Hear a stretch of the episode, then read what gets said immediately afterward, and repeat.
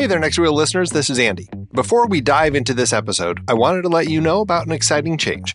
As you may have noticed, we have been including episodes of one of our other shows, Movies We Like, in this feed. Well, we are thrilled to announce that Movies We Like has grown so much that it's now ready to strike out on its own. From now on, to catch the latest episodes of Movies We Like, you'll want to head over to its dedicated feed and hit that subscribe button. We've got plenty of other great content lined up, and we don't want you to miss a thing. Don't worry though, the next Reel Film Podcast isn't going anywhere. We'll still be bringing you the same in depth discussions and analysis of your favorite films right here in this feed. So if you love what we do with Movies We Like, be sure to search for it in your favorite podcast app and subscribe today. Thanks for being a part of our podcast journey, and now let's get back to the show.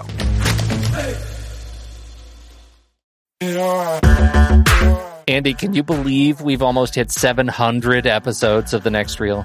I know, it's crazy. And with all the other episodes in our family of podcasts, we are well over 1,200 episodes of movie conversation.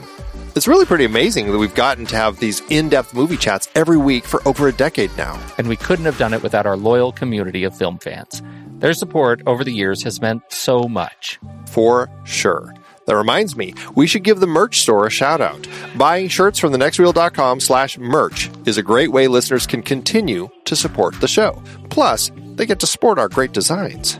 Absolutely. I think sometimes folks forget we have a variety of shirts, mugs, phone cases, and more available. In fact, a great place to start is with a shirt sporting the Next Reels logo. We also have that classic Fast Times Spicoli Surf School tee or the weirdly popular Rusty's European Tour shirt.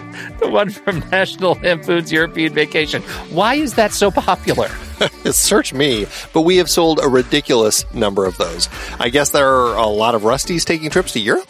We're always adding new designs based on movies we've covered, like our brand new design for a streetcar named Desire, featuring a streetcar named Desire. So if you want to rep your love of TNR and films, head to thenextreel.com slash merch. Every purchase helps us continue to have these weekly in-depth conversations. So visit thenextreel.com slash merch today. And as always, thanks for listening and being a part of the Next Reel community. We've got lots more great movie chats coming your way.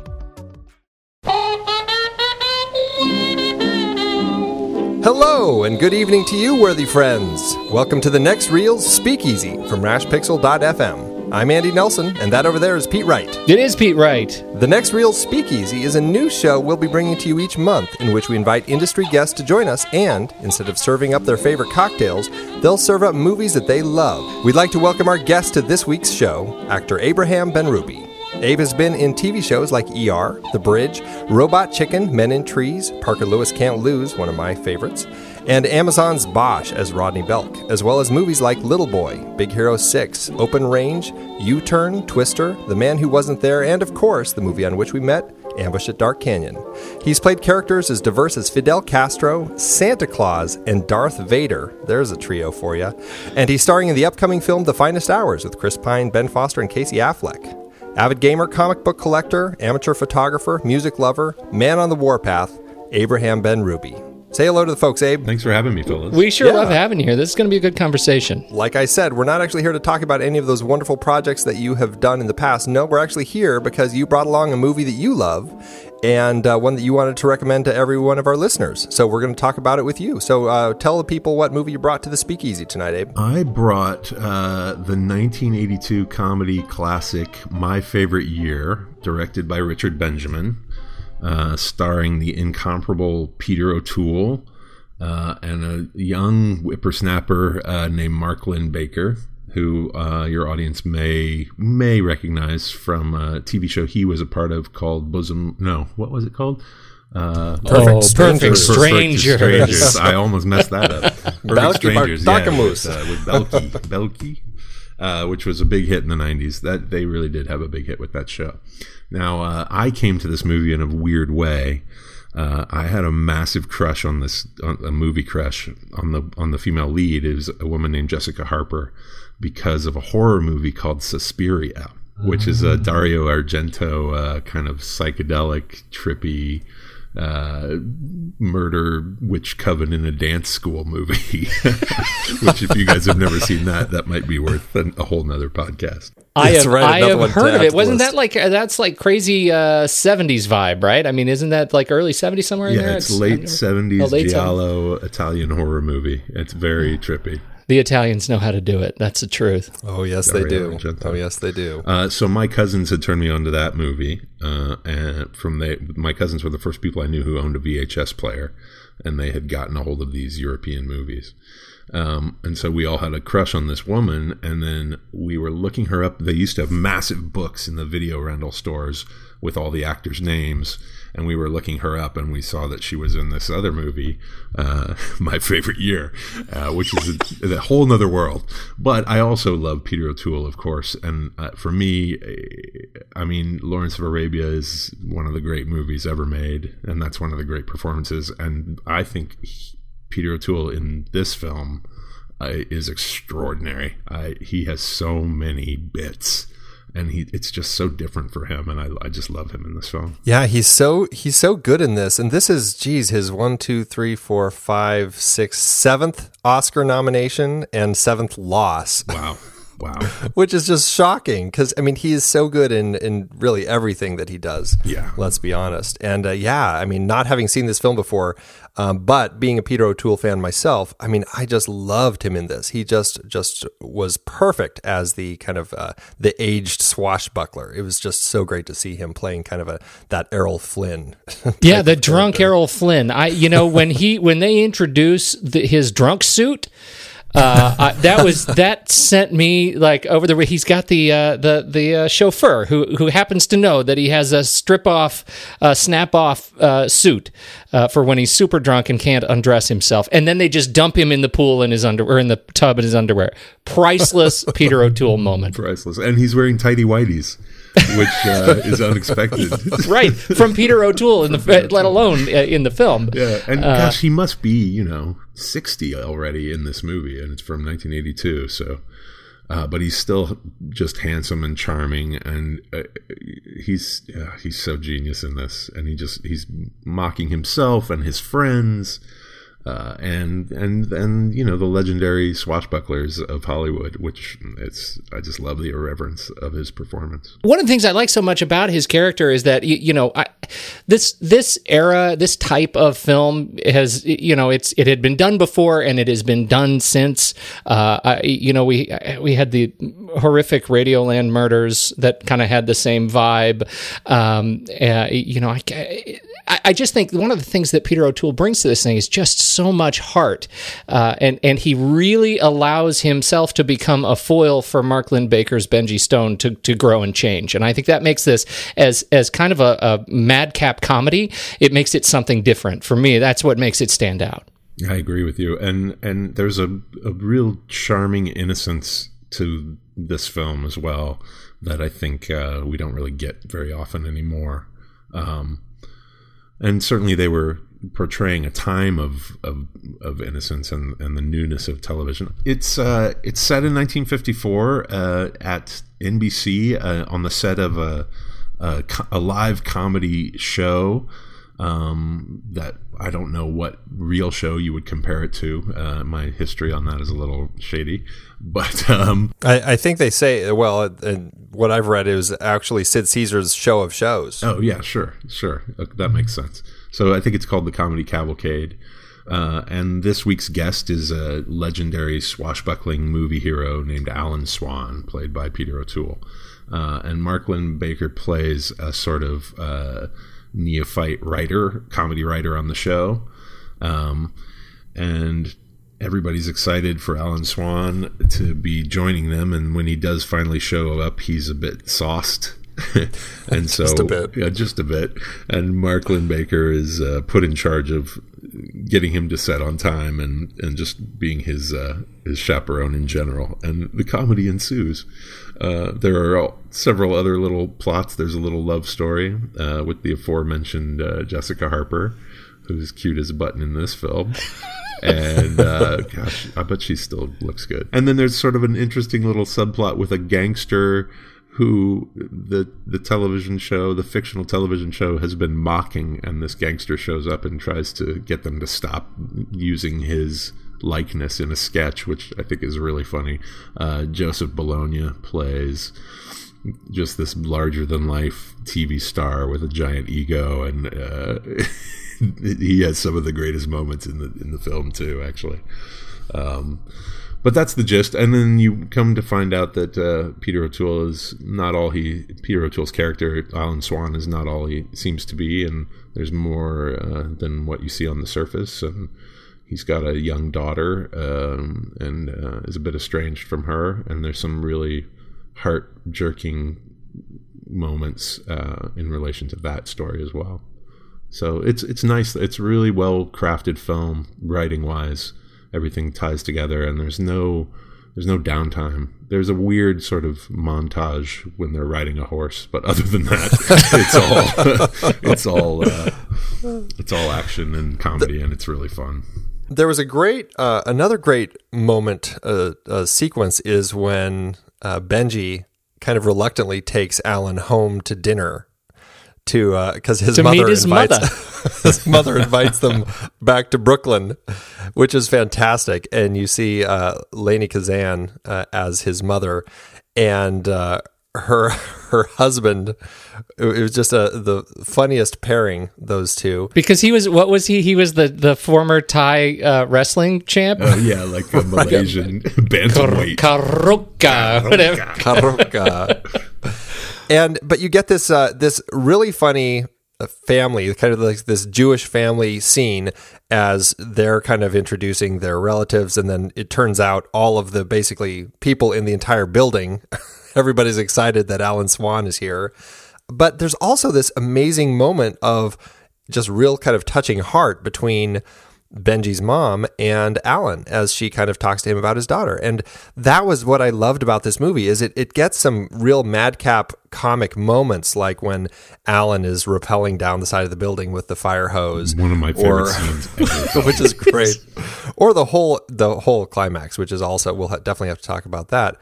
But then you've got these really touching moments, and they they generally revolve around him and his daughter, and just kind of his life as he's trying to sort it out. Alan Swan. That powerful moment right here with what she says to him and, and how that ends up kind of affecting him really became kind of the the crux of that emotional uh, core of this film for me and i just i really loved that Wait, what does she say to him? She says uh, they're talking. They're, they've finished dinner and they're saying, you know, this is what's important: Swanee, uh, family, and a good meal, and and uh, you know, being with the people you love. And uh, he confesses that he's estranged from his daughter, and she actually says, "Shame on you." And he really that really hits him hard in such a real way for for Peter O'Toole too. You can really I love he's having so much fun making this film. You can just see the joy in all of his moments. And then you get to that moment that you just described, Andy, and it is it's real. I mean, he's really thinking of something specific in his true life that he's ashamed of. That that was that added. Uh, I was worried uh, actually about that sequence when I when when that hit because I thought, okay, this this could go maudlin so fast. Right. I mean, this could the rest of the film could be just a maudlin sentimentality, uh, a bit of maudlin sentimentality, and they it, it was it ended up being such a well balanced bit where we get to learn about O'Toole and the journey that he goes through. He goes to stalk his daughter, which but he does it sweetly, and then uh, we move on and like we get to learn that lesson with him. And I, you know, I look at that. I in terms of just the the overall structure of the story, uh, it's really elegant. And uh, the, the writers of this thing, Norman Steinberg and Dennis Palumbo, um, I, I think are well, first of all, they're terrific. And Norm Steinberg is behind one of my very favorite, uh, and I'm going to call it guilty pleasure, although I don't feel that guilty about it. Johnny Dangerously. Oh, I didn't know that. oh, yeah. Oh. a good one. Yeah. Oh, and uh, Blazing. Saddles too, right? Yeah, yeah, Blazing Saddles right. too. Yeah, So- I, I definitely don't feel guilty about that. No, no. But also, uh, and this is the connection that I wanted to make. He was a showrunner for Cosby for a long time. Oh, nice. and and that to me that was a Cosby moment with Lainie Kazan and I you know she was uh, I I think she was uh, Mrs. Cosby right there and and uh, she got to to teach him something really beautifully maternal and and give it to us and wrap it up as a, in a little bow and then let us move on with the story and I think that was just really elegantly done. I I totally agree. And when he calls it back as he and Benji are walking through Central Park. He calls it back and you know he says, "Your mother said shame on me, and she was right." And then he sees the policeman's horse, and they and they launch off, which uh, which I think is a great. Uh, What was the policeman doing? Was he I taking think a he was leak? going to take a he leak was in either the taking a bushes. leak or going to see his lover in the bushes. One of the oh, I didn't even think about the uh, to going to see his lover in the bushes. I definitely prefer that. yeah. God, that's funny. what a New York cop is going to go take a leak in Central Park. I mean, you know, they, I know that happens, go, but not gotta by a cop. Sure. His pants are so tight, that cop. You gotta wonder. That's right. That's true. Uh, what do we think of uh, what do we think of Richard Benjamin uh, uh, as the director of this thing? I, I'm. I was really surprised rewatching it to to learn that he was the director. I mean, I'd forgotten that he had actually directed quite a bit of comedies, uh, quite a few comedies in the '80s. And uh, I, I mean, I have no nothing to fault him on this film for sure. I I just you don't even notice the direction, which I think is a wonderful quality. You know, he was in Westworld and Catch Twenty Two and Sunshine Boys. Deconstructing Harry. What else did he direct? I know there's some other movie that I love of his, right? Like, uh, oh, I see. Oh, yeah, Mermaids. Money Pit. Money Pit. That's the one for me, baby. Right on. Uh, yeah, in terms of his, I mean, his his direction in this thing is, I think he's he, uh, he seems to me he plays it pretty straight, and and I think that ends up being a good decision when you're shooting Peter O'Toole. yeah, I agree. And the, the performances are so, I mean, they're just so broad and, and rich. Uh, You know, and, and I say broad, and some people might uh, take that the wrong way, but I, I actually like that. I like it when actors make big choices and, and go for it. Uh, it doesn't always have to be just uh, breathing through your teeth and whispering. you know? No, there's something to be said for big performances, absolutely. And I think, you know, in the world of comedy, uh, and, and Richard Benjamin certainly has lived kind of in that world with the, the projects that he's done. I mean, you really have to find the balance for that, you know, both for the comedy and for the, the drama that, that uh, can come out of that as well. And I think that he shows right here in his first uh, theatrical feature that he kind of has a good handle on that. And you know, I really enjoy the way that uh, both he and the writers balanced the the gravitas along with kind of some of the madcap comedy all throughout this film. Yeah, it's it's got a really nice uh, uh, yin and yang to it. It was Yeah. better. It was better than my stepmother is an alien. I don't know. Oh, Peter my. O'Toole, Jon Lovitz. You take your pick. I feel like every movie that you badmouth on this program, you're going to have to watch and review. You know what? I, I actually uh, I actually have been known to put on Stepmother as an alien every now and again. Wow, wow. That that doesn't make it that doesn't make it better than my favorite year, but I'm just saying. okay. I'm an equal opportunity uh, binger. Well, I remember loving that one when it came out. Although Yeah. I, I don't give myself much credit for some of the films that I loved back then, but uh, I haven't gone back to revisit it. Kim Basinger was in that was in that category of like it was Kim Basinger, it was Kelly LeBrock, it was like these were Right, my you crushes. still go see it, and uh, yeah, it doesn't matter. I could I could just be standing still and just like waiting for a bus for two they are. hours. Kelly LeBrock, that's pretty much, you just summed up her career in a nutshell. No offense to her. No offense to her. See, now you have to go we watch love you, every Kelly Kelly. LeBrock movie. Oh, she's brilliant in weird science, right? So, She's brilliant. Oh, there you go. we got to talk about Mark Linn-Baker. Okay. Ah, man, Mark Linn-Baker. Uh, I mean, Perfect Strangers. That is really where I knew him from. And other than, I think he was in uh, Noises Off, the uh, Peter Bogdanovich version of that uh, uh, when they, he made that film. But other than that, it's like I have not seen him in anything. And I know he's done stuff, but man, it was so great seeing him here. It was just, it, it was perfect for this role. yeah, and he's so young, and, and you just feel like he's a total Broadway New York actor. I mean, there's no question that he's he's got that under his in his tool belt. Uh, and he's just flawless, man. He every I mean, there are some great moments. The, the aforementioned favorite scene where they're on the uh, they're on the rooftop of a building and they're going to use a fire hose to rappel down the side into a party. Peter O'Toole and Mark Linn-Baker. And Mark Linn-Baker is trying to open the door and, and keep Peter O'Toole from going over the side of the building. And he does these sort of like he'll run out towards the camera, like take three big steps and and deliver his line, and then go back to the door. And I think that's so like that's such a Broadway move, and it's it works really well in that in that scene. It is a total Broadway move. That's so funny that you say it's very cartoony. Like that's the only place where the the thing becomes kind of a lampoon of itself. And that's exactly what he did in Perfect Strangers Yeah. too, which is why there were 150 episodes of that show. But you know, I you're right. Like you know, this this is one of those uh, roles that really kind of cemented who this guy was. I think as an actor, and I wonder if he didn't if it didn't uh, uh, hurt the variety of roles that he ended up getting. It seems like it could have could have done, especially at that time. Yeah. when there were. I mean, isn't this you know 1982? Isn't this the same year as Blade Runner? Right? It's like Yeah, right. after we had that, it was a lot of uh, A lot changed. exactly right. Yeah. I mean, he's got, it's just so much TV until he really gets locked into uh, Perfect Strangers. And since then, it's been some one off. He's, he did uh, Twins, um, a couple episode of Law and Order. I mean, he's, it's, it's too bad we don't see more of him because he's, he's, charmingly surprisingly talented in this film i found myself really just kind of mesmerized by his charisma on screen I think it's interesting that Richard Benjamin actually brought him back for the TV movie version of Laughter on the 23rd Floor, which was another uh, project that some of these writers that worked for Sid Caesar on his show actually wrote. This one was by Neil Simon that he wrote kind of about writers writing for a show like that. And so this was done in 2001, and Mark Linn-Baker was in that one as well. So that ends up being an interesting kind of segue. Uh, You bring up Neil Simon. I mean, I was really surprised at the the. I, I had no idea the sort of connective tissue between this and, and Show of Shows. And I mean, I loosely had the reference that uh, King Kaiser was Sid Caesar, uh, and uh, you know that uh, but but that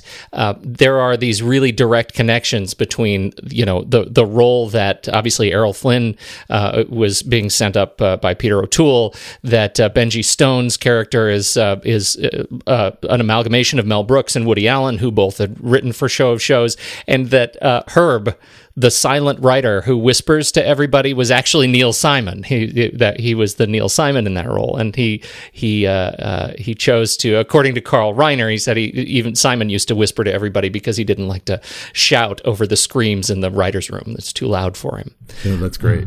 Yeah, it ends up being a really interesting. I- It's a much more interesting film to me to know the to to kind of read up on a little bit of the history of how it came how it came to be because those I feel like I have a much more personal relationship with those people. Yeah, that's cool. I, didn't- I didn't know that and never even would have thought to research it. So I'm glad you did. And Selma Selma Diamond, who um, is one of those actresses who I totally recognized, but I just like I couldn't figure out from where until I looked at her. She was in Night Court. She played the the costumer oh, here. Oh, yeah, yeah. She's Yeah, the costumer. remember? She was She- like the, the one of the bailiffs with Yeah, Bull. right, exactly. She also was one of the writers for Show of Shows. Oh no! Oh, kidding. that's Yeah. So So it's, fantastic. it's all ah. through the DNA of this film. I had no idea. Exactly. Yeah, that it's- voice. That is Exactly. the voice. That's another Right. great. That's one of the great lines in the movie. Uh, Peter O'Toole finds himself in the women's restroom, and she comes out of the stall, and she's. What does she say to him? She says, "This is for ladies only."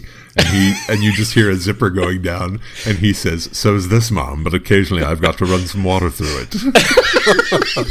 and then cut to the hot dog. Ex- Oh, Cut to the hot dogs. Exactly. Getting slathered with mustard.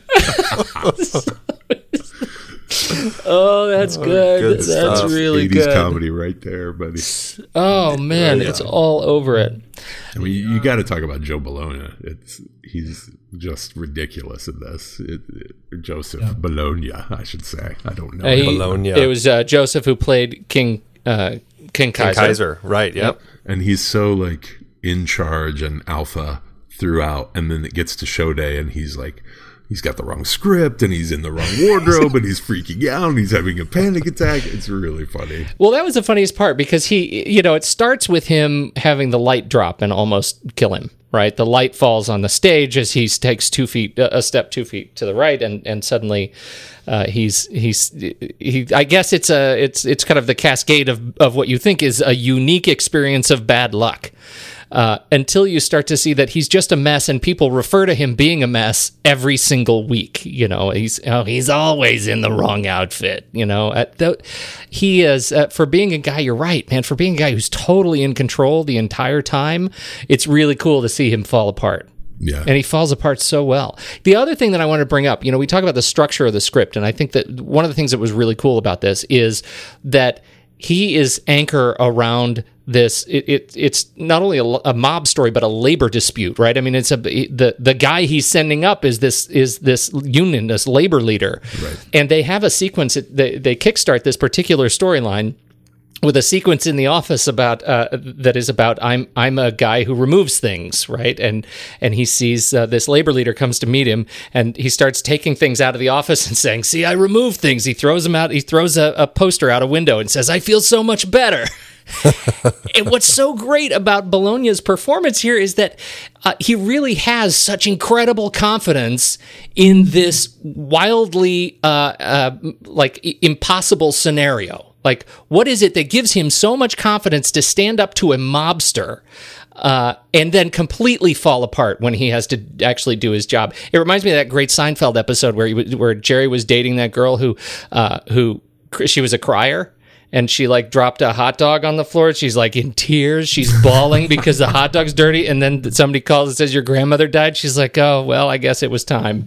And she goes on about her business. That's kind of what it reminded me of. Like this guy who's supposed to be so confident ends up just dominating a mobster right. uh, and then uh, falls apart when it's time to do his job. He was awesome. Although it's great that once the mob once the mobsters uh, thugs came in at the end to, to kind of take him down that is the almost like the thing that gave him back his confidence like take it on as he just kind of starts taking those guys out on the stage which was great yeah, it was a funny twist, right? Like it almost felt like this was the lesson we're learning about his character is that maybe he was in the wrong field. Yeah, yeah, yeah. That's a good point. There's the great moment in the uh, in that fight at the end where there's like a delivery boy or something and he's like singing a song and punching on the beat. He's going like hey hey hey oh hey hey hey. And he's punching in the middle of the thing. It's and a little dance. Uh, just, uh, he was like jumping up and down. he was so cute like that anymore man. It's crazy. It's so, they really so don't funny. And then uh, there's also uh, Bill Macy who plays uh, Cy, uh, not the Bill Macy of Shameless, not the William H Macy, but uh, mm-hmm. old character. The other Bill, Bill right. Macy. Yeah, I don't know if they're related. I don't think so. Um, uh, and he's just bombastic and obnoxious, and then turns out to be this obsequious guy. And it's just really that's a really great performance in this film as well for me. He's another fantastic character. He's still around, right? I mean, he's not he's not acting. The last thing he did, he was uh, was 2010. Yeah, yeah that's a that's a crazy career. Now he was great in this. I loved how he uh, caved so quickly. as, as, soon as King Kaiser came around, like he was so tough and everything, but then uh, as soon as King said, "Oh, this script is terrible," you're right. We're going to change it for you, King. Oh, that was great. And then that that moment when uh, King is is trying to fig- you know talking to KC about buying him a gift and he's kind of peeking through his eyes uh, like white walls. Oh god, the, make him make him green. it was really good.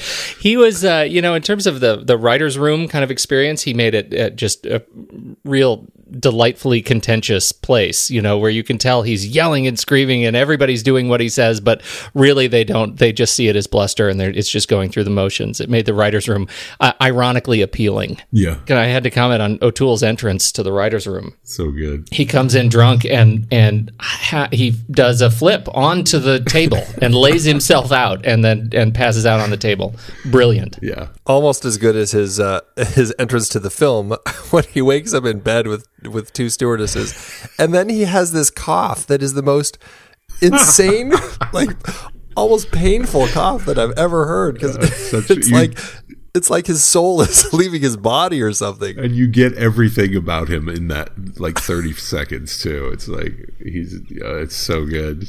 Uh. so it was so well structured just that scene yeah. that he wakes up with this woman and they, we, the camera is so close on them, and it's just this really kind of okay. He's obviously a philanderer of some sort, and this is kind of sweet. She's probably into him for money and fame and whatever. And then the other stewardess shows up, and she's all dressed. uh, and and we feel you you kind of get the picture that now he's a philanderer and and it really good at at, at it. Yeah, and she's got a tray full of mini alcohol serving- bottles, and then he pulls one out him. from his crotch. I mean, that's that's a big point of the movie too. Is he's just a drunk, and he's got. There's a great um, scene where his chauffeur, uh, and that's another actor we should talk about also. Uh, Mm-hmm.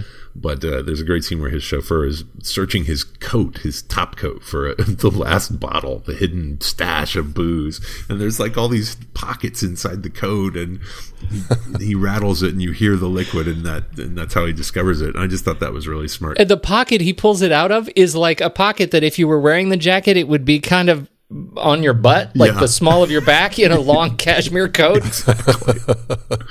I want That's that coat. class. No kidding. Right, secret pockets everywhere. Uh, so the, funny. the chauffeur. Yeah, Tony Yeah, Tony Di, Benedetto. yeah. what? Uh, what's his name. deal? Did you guys look him up? He's uh, well. We, we did was- we. How much did we talk about him in Splash? I don't think we did at all, but uh, his part was great. He was Tim the doorman in Yeah. Splash. Oh, He's yeah. the one who, yeah, Oh, he yeah, tells, yeah, uh, tells her where to go shopping. Oh gosh, yeah. Just one of those New York dudes, you know.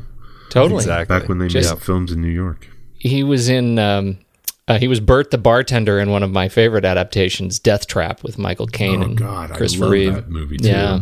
That is Yeah. a great film. Classic. Yeah, yeah, yeah. Uh, yeah classic Sidney. Reeve. Ah, so yeah, Sidney Lumet, right? Uh, yeah, he's been around. He's got uh, he's got some some solid credits. He hasn't done anything uh, since looks like '99, uh, but which was and that, that was was Analyze analyzed This. this, Oh, like wow. uh, with uh, De Niro and Billy Crystal. He's probably one of those, you know, he's one of those New York dudes who I'm sure used to be in the hanging out with those guys, right? yeah, and uh, yeah, and he just exudes it in this film. oh, totally, Like total New he York just dude. owns Yeah. uh, owns his thing yeah it- and, and his whole setup is the it's it's the relationship with a guy who drives cars that i always want like whenever i come to town this guy drops everything and brings me a car and just drives me around that's that is uh, that's a classic uh, relationship Well, you just got to be a movie star. You can work that out. you know, they don't do that for podcasters um, not yet. okay hey it's We're still new there. it's still new yeah, the technology's it's growing.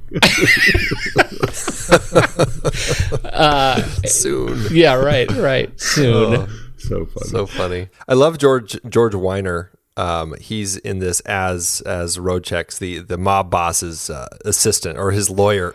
Oh, yeah. when he brings him to the meeting, he's just one of those faces that uh, you like. I remember him from Spaceballs as uh, Yes. as Dark, Yeah. Dark Helmet's right hand man. That's like the, you know. For me, that's where I remember him from. But um, yeah, he's got 180 credits, so he's definitely, definitely a busy man. Yeah, I mean, you're talking about all these, you know, just what we were saying about the connection of those New York guys from the 70s, you know, probably from the early 70s right up through the 90s. Well, the quintessential Odd Couple, 1971, his first uh, his first credited role here. I mean, you just you, you said it. There you go. You know, I have Yeah. a, a great friend, uh, Jeff Golden, who I used to stay at his place in New York when I was there, and uh, he he had a television, but he didn't have cable or anything, so it, it was the the the coat hanger antenna. And basically, the only show he could get was The Odd Couple because in New York at that time in the 90s, they would literally show The Odd Couple 24 hours a day. You could always find it on one channel or another. And he had a theory that the quintessential New York television show was The Odd Couple, and the quintessential Los Angeles television show was Three's Company. which which I think is pretty right on the money. That's right. It's, Says it's it a all. sad testament, but it's really, really true. You know, if you think about the apartment in Three's Company, it's just so like ghetto, bad Santa Monica stucco, and uh, yeah, it's funny. Somebody else yeah, brought up the though. Odd Couple. That's what I think of every time I hear that. I'm sorry. It's Three's Company. just that story. That's that how it goes. It's how it goes. You go. You think of the Odd Couple, you go to Three's Company. Well, yeah, as it should be. yeah, the odd triple. Yeah. Yes, uh, George Wyner, uh, uh, Selma Diamond as Lil. The uh, the one that uh, that jumps off the page to me uh, for me is uh, Cameron Mitchell, who plays uh, Road Rojeck. Rojeck. Road, Right, Carl the- Road- the the, mob mobster, boss, the right? Real mob Right. boss. Yeah. Now this is a dude. He is serious. He is one serious badass. serious. Yeah, and and at 241 credited roles, uh, he's he's up there and has been around for a long, long time. Uh, first credited role, the last installment, a short in 1945. Uh, so this was this film was hit right uh, smack in the middle of his his career, uh, and he was a he was big in you know pretty much named the big genre uh, of the of the period, and he was he was in films uh, and television of that period, big in westerns, Swiss Family Robinson, Jeremiah Worth. Uh, he was he's been in a lot of stuff. When he's in the other side of the wind, that's the the Orson Welles film that they're Yeah. trying to finish up to release. Oh wow, Yeah, yeah. that's crazy. Oh, interesting. So he's got to be one of those guys that you know Richard Levinson was like, "Let me try and get me this guy," and, and they got him. You know, it's like that kind of Crazy. dude. Right, exactly. I can't. I can't think. Aaron, Andy, have we talked about him? And, and I'm searching for through his credits. I can't. It doesn't look like we've talked about him uh, before. Yeah, I don't think we've talked about no, Cameron I don't think Mitchell so either. before. Yeah, Uh, that uh, he, no. he started his uh, his non film career as an Air Force bombardier. Uh, prior to uh, that was his role in World War II, uh, and came back and hit Broadway and and then television. Passing of the third floor back. Uh, his uh, film debut was What Next, Corporal Hargrove. Crazy long career. He was terrific, if, if brief, in this film. You know, there's there's another scene that uh, I think is equally funny and also very touching. It's the scene when uh, when Alan Swan takes uh, takes Benji to the Stork Club, and you've got this wonderful scene where where Alan is kind of wooing this young woman across the room, and then he has this wonderful scene where he ends up uh, dancing with this uh, this uh, Mrs. Horn character.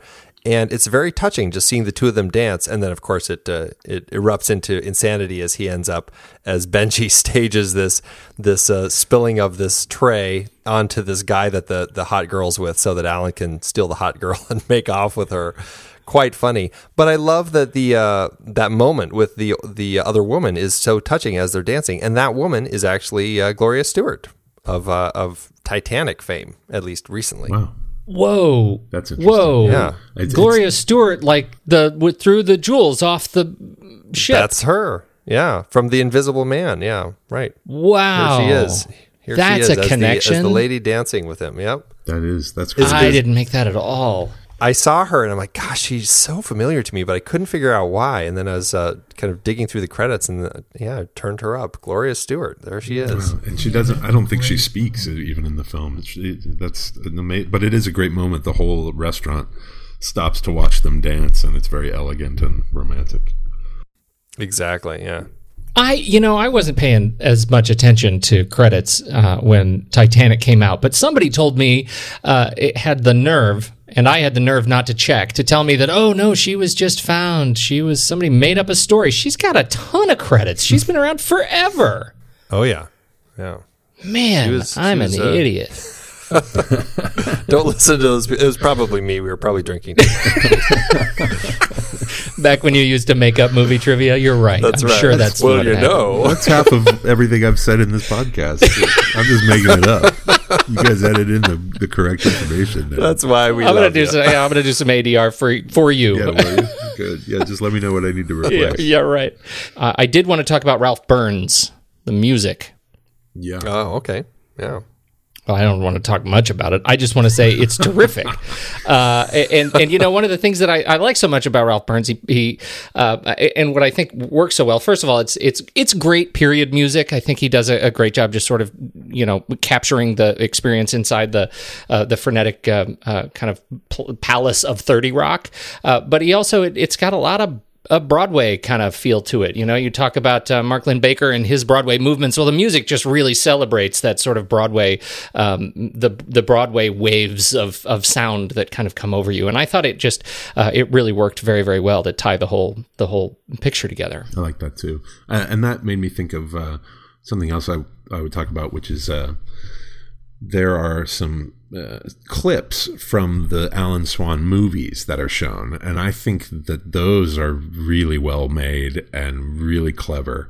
And there's actually a great scene between Mark Linn-Baker and Jessica Harper where he finally he's been pursuing her for a date for half the movie, and he finally gets her to agree to dinner and a movie and he orders like a mountain of Chinese food. They have like 85 containers of Chinese food on the table. And then he's showing her clips from the Alan Swan movies and he's doing the dialogue over the film and she's shushing him.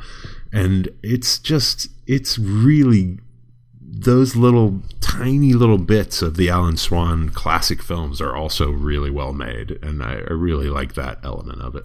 There was one in particular that totally stuck out to me, and I, I don't know which, obviously, which one it was, but he had just uh, fought a bunch of people on the stairway, the stone stairway, and the camera is high up, uh, you know, trucked high up, and then he walks kind of up to the this woman so far back in the on the stage, and the camera takes this long, long, long, crushing, long uh, zoom into them, and uh, and they it's it's long enough and sweet enough that when the when our camera pulls out and we realize we're behind Mark Linn-Baker and uh, and uh, her Jessica as as they're now in the writers' room, and she says, "I guess this is the kissing part." Yeah, yeah.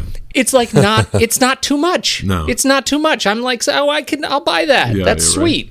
I want to be in the kissing part. Yeah, yeah, you do. At you do. Moment, you want to be in the kissing. Do. And she's cute, man. I'm telling oh, you, yeah. Suspiria. Yeah. It's a good one. no, I believe it. It's next on the list.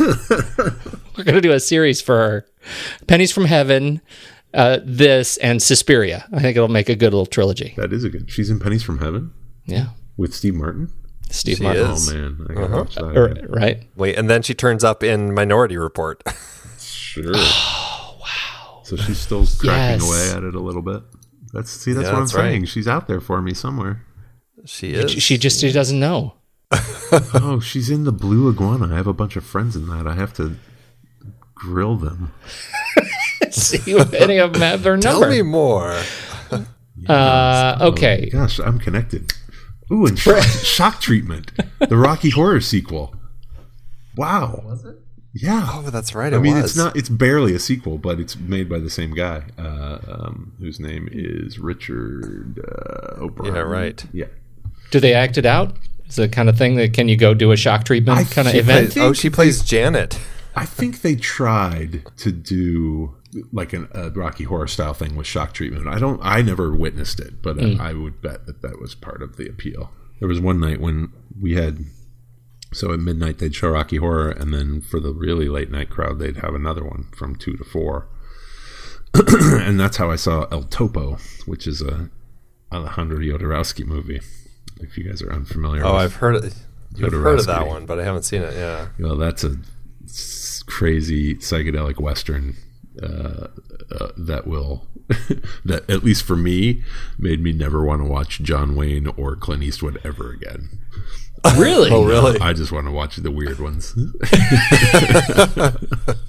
well, because this was because uh, you're you're, you're what, what you were seven when when when you would have seen it you're because when were you born like you were I'm I was born in '69, and uh, so I would have seen Rocky Horror probably like '85 or '86. So it would have yeah. been right around there. Yeah. Yeah. Yeah. Yeah. That's a, that's about the same. I, I can't. I'm actually surprised I missed this. This was not big in uh, in the Colorado Springs drive-in uh, chains. Yeah. yeah. No. I, yeah, I haven't. No, I think we had some weird, like, drug-addled punk rock dude who was doing the programming at, at our late night yeah. movie theater. So that's how we wound up with El Topo and the Devils. I saw a movie there called The Devils, which is the most twisted movie I've ever seen.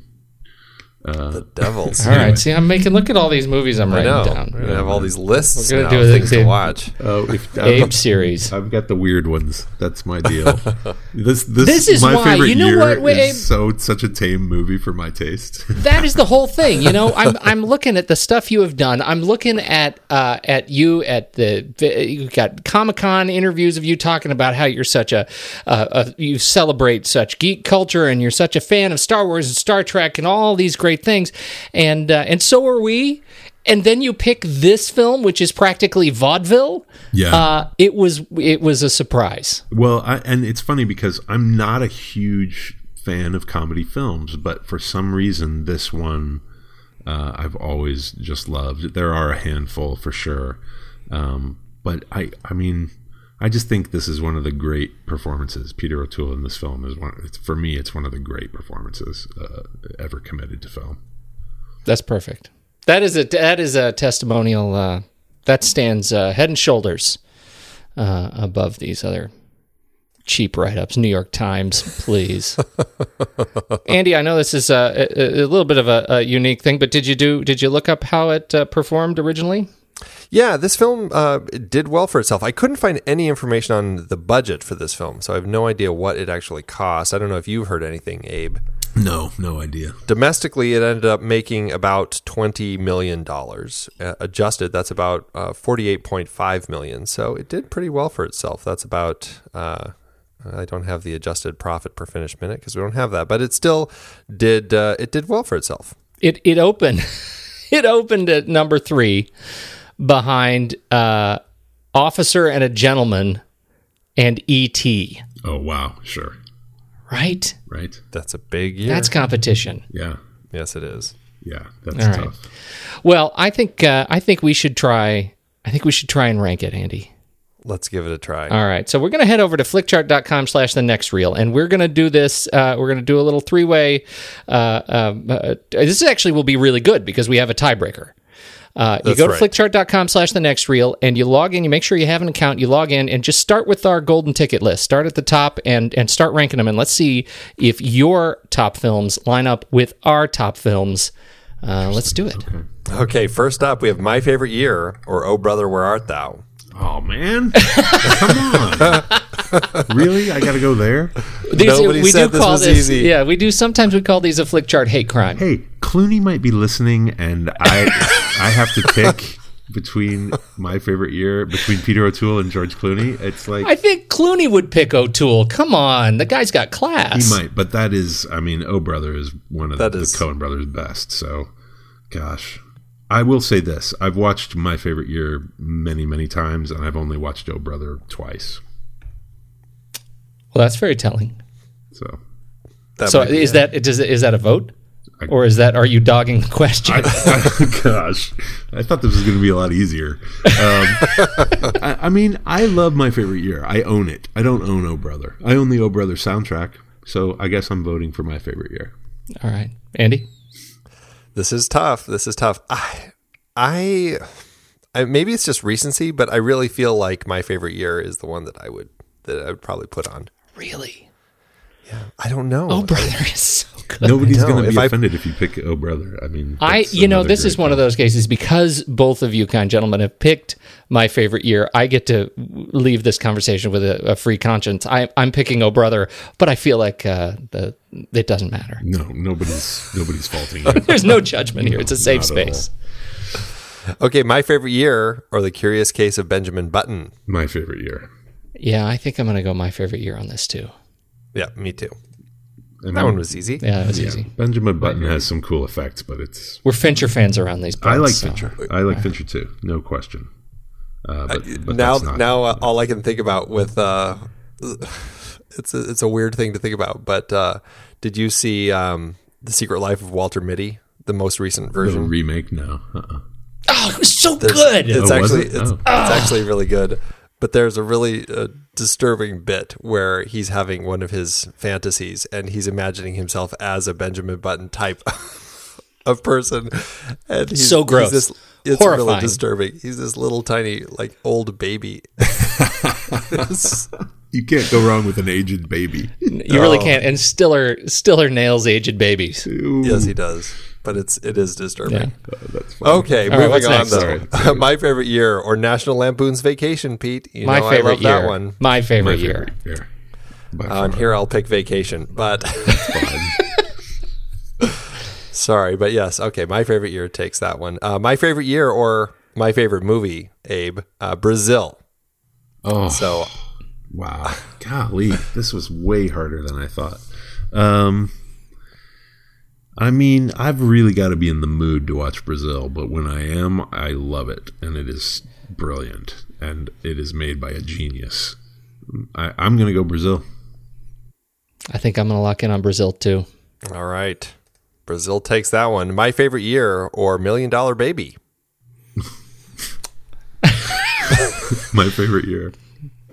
Are, you- now, were you are you guffawing there because you didn't like Million Dollar Baby? Did I say that? You're saying that. Don't put words in my mouth. Clint Eastwood might be listening. um, I didn't make it through my my uh, uh, million dollar baby.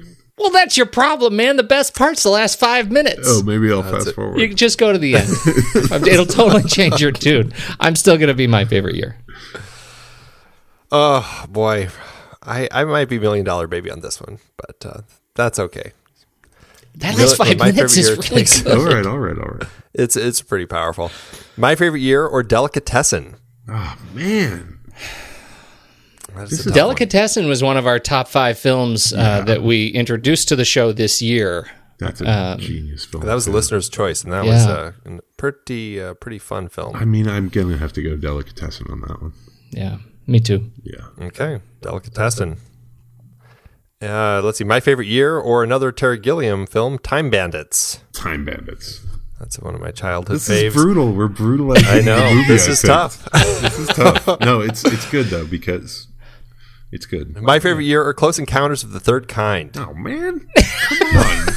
Why don't you put it up against like fucking? You don't. There's no choice. No, it's random. It's random. All right. It keeps moving. Yeah, once we pick it, it, it that directs it on our list as far as whether it's going up or down. So we've, you know, by beating uh, "Oh Brother Where Art Thou" at the- at the beginning, it's kind of fighting its, It's way It's already toward fighting to the top yeah. film. It's doomed. It's doomed. I mean, Close Encounters is all you It need is. is. the five tones, and that Yeah. that alone beats my favorite year.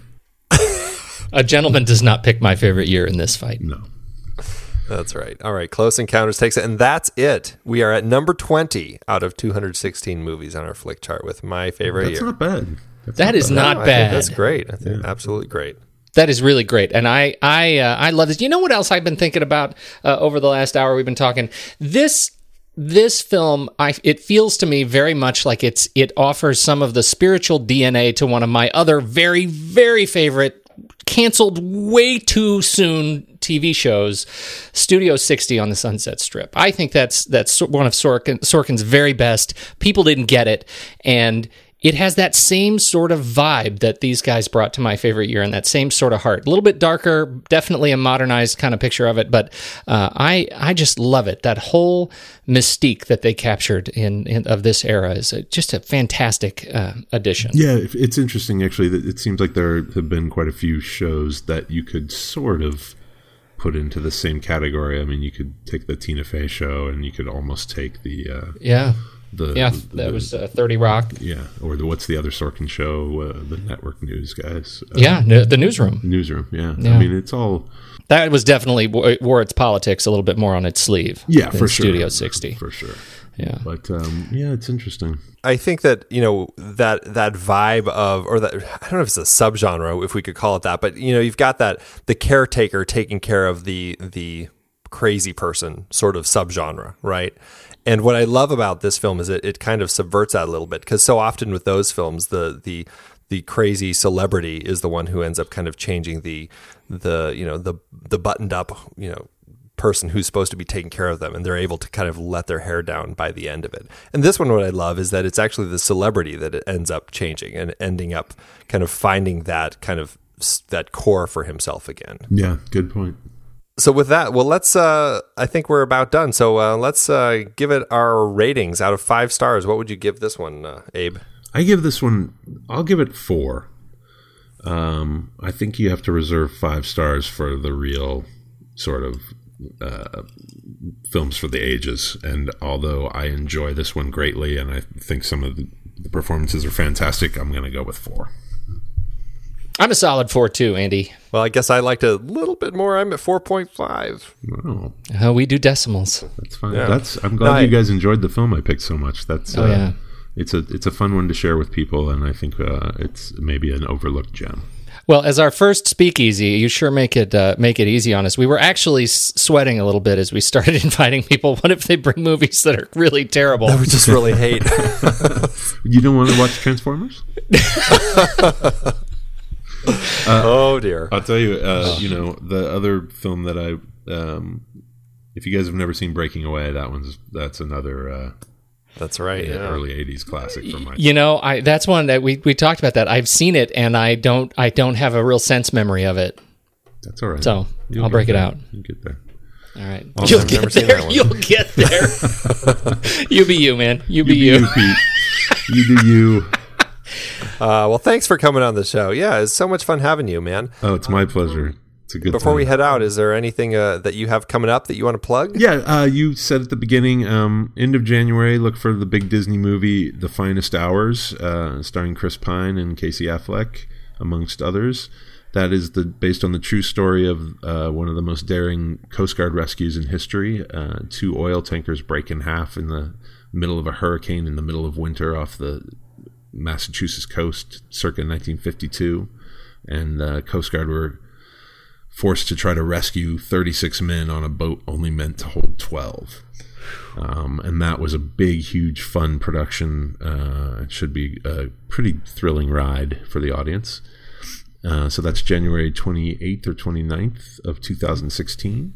Have you seen the finished thing? I have not. Uh, we won't see it till the week before. Um, Yeah. I've seen bits and pieces, and it's pretty spectacular. It's the biggest thing I've ever worked on by far.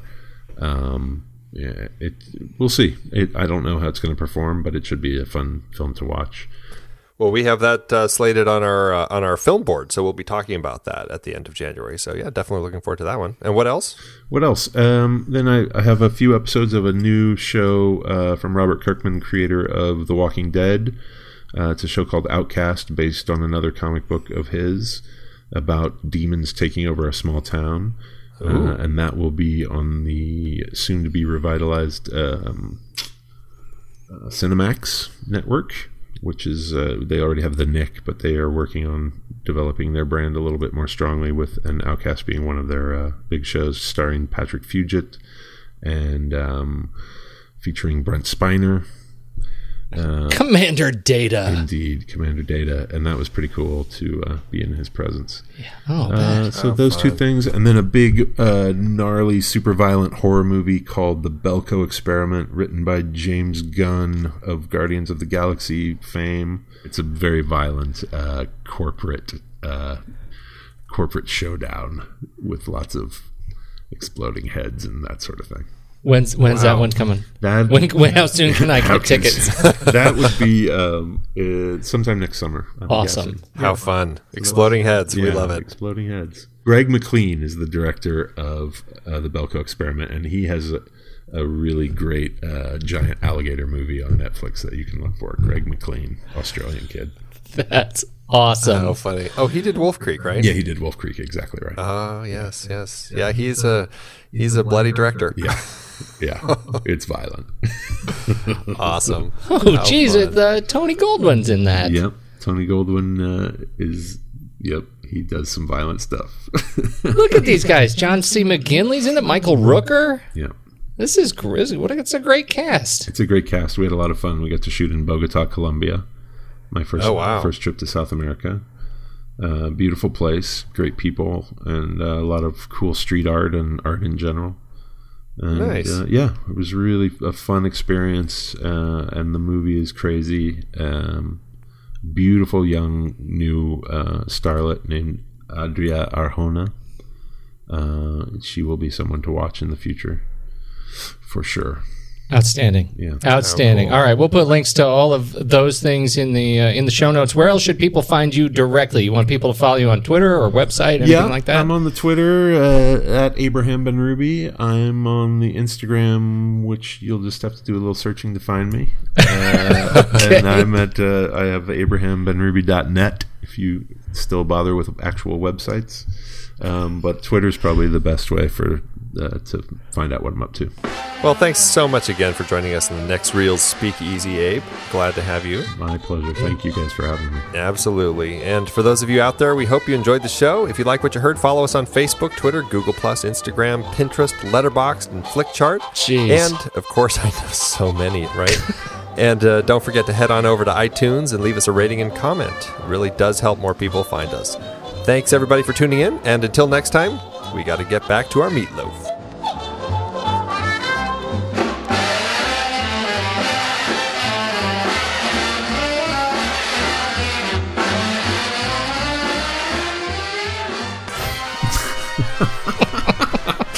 what is that's your call sign? that was a line from the movie. It's a line from the movie, oh. man.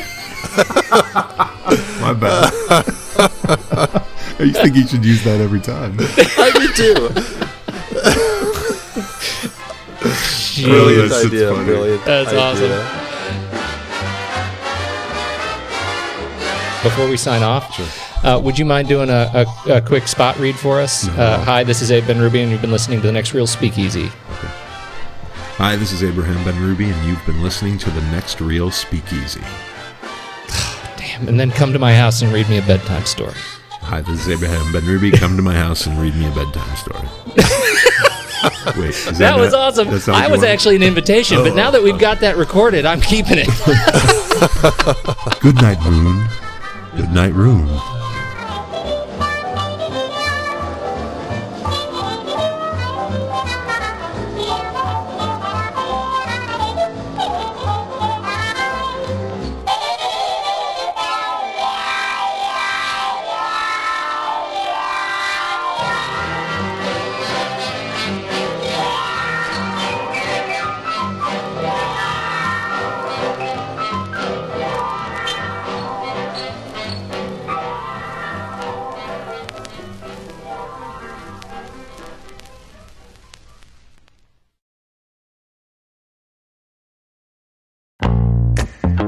I love having these wonderful chats on movies we like with all these industry guests talking about some of their favorite movies. So many great conversations on that show about so many great movies. We have so much fun having these conversations, but producing the show week after week does require a lot of work behind the scenes. If you'd like to help support our efforts, one easy way is by using our originals page when shopping for books and movies that we've covered. Your purchases made through our links give us a small commission at no extra cost to you and allow us to keep having these incredible conversations. The originals page at thenextreel.com slash originals links to the source material for all the adapted film discussions on the Next Reels family of podcasts. Purchasing through our links supports the show. It's your one stop shop for Amazon and Apple links where you can buy your copy of the original source material. Original material for movies we like, movies like Casino Royale, The Silent Partner, Never Let Me Go, Silver Linings Playbook. There Will Be Blood, based on Upton Sinclair's Oil. I believe it's oil. Oh, yeah, I forgot the exclamation point. Plus, by using those links to buy your next read, Apple and Amazon show us a little bit of love, which allows you to support our family of shows with minimal effort. thenextreel.com slash originals. It's a great way to support the show and find your next page turner. That's right. Head over to thenextreel.com slash originals to pick out your next read and dig in today.